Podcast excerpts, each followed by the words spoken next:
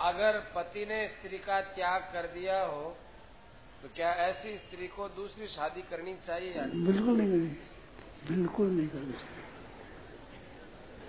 ये राजा हुआ बहन राजा हुआ बहन मनुस्मृति में आता है। मनुस्मृति है राज बहन आ वो अधर्मी आ उसने ये पुनर्विवाह चलाया। तो शूद्रों ने माना ब्राह्मण क्षत्रिय वैष्णव नहीं माना। किन्होंने नहीं माना शूद्रों ने माना। बहन राज बहन अधर्मी राजा था। वो अधर्मी राजा नहीं है चल पाए। मनुस्मृति में आती। अब तो सही मान रहे हैं। अब तो मान रहे हैं। कि अधर्म अधर्म नहीं मान रही इस बात की दूसरी सच नहीं है।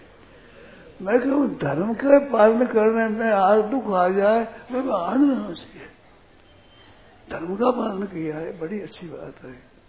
बहनों को कभी नहीं करना है। ऐसा नहीं करना। दूसरा देखो परसे से ब्रह्मचर्य का पालन करो। शास्त्र में बात लिखी बड़ी विचित्र। चार पाँच बालक हो गए।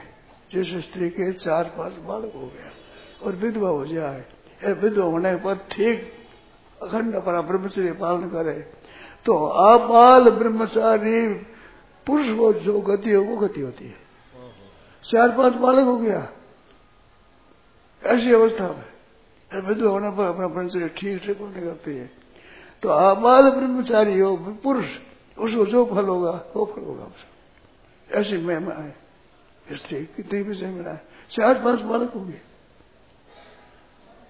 अबाल ब्रह्मचारी है जो मेरी महिमा है मैंने माता बहुत पूछा अपना धर्म पालन करना, भगवान के सदमुख रहना, इसमें पक्का रहो।